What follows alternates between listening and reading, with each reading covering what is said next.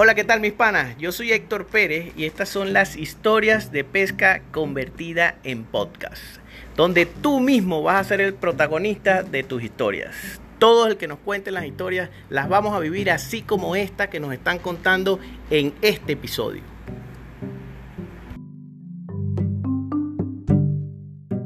Mira, este, ese día eh, me convidaron a pescar allá por el Doral, en un sitio que van muchos pescadores aquí que están en, Miami y es famoso por la pesca de pavón del, Tucunaré.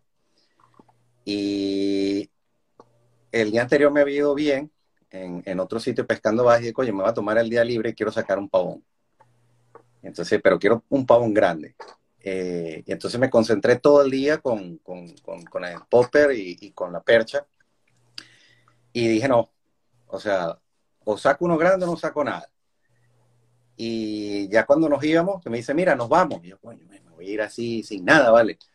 Este, es bueno, ok. Y me fui por la otra costa y ya yo estoy ya llegando, no sé, me quedaban 10 casteadas. Y de repente le doy tac, tac, ¡boom! Mira, una explosión increíble. O sea, eso parecía un pavón del Amazonas.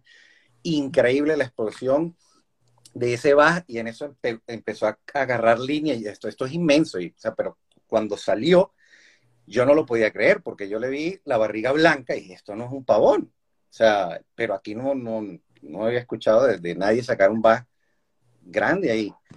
Y pues nada, después empecé a pelearlo, me acordé de la GoPro, estaba, tenía la GoPro ahí en la canoa, pongo a grabar y, y no, bueno, o sea, dándole el viento, o sea, porque ahí ese es el otro problema, que en ese sitio es 30, 40 pies de profundidad, entonces no está fácil porque había mucho viento y las cañas, todo, pero bueno, eh, saltó, cuando ya lo tenía cerca, te digo, usualmente trato que se calmen más los bases antes de, sacarlo, pero no podía tomar el riesgo y, le metí la mano.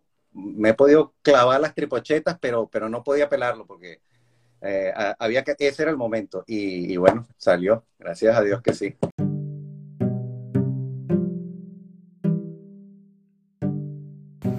Y esa fue nuestra historia de pesca de hoy. Espero que la hayas disfrutado igual que yo.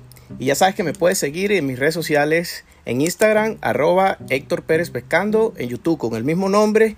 Y estamos hashtag activos con la pesca.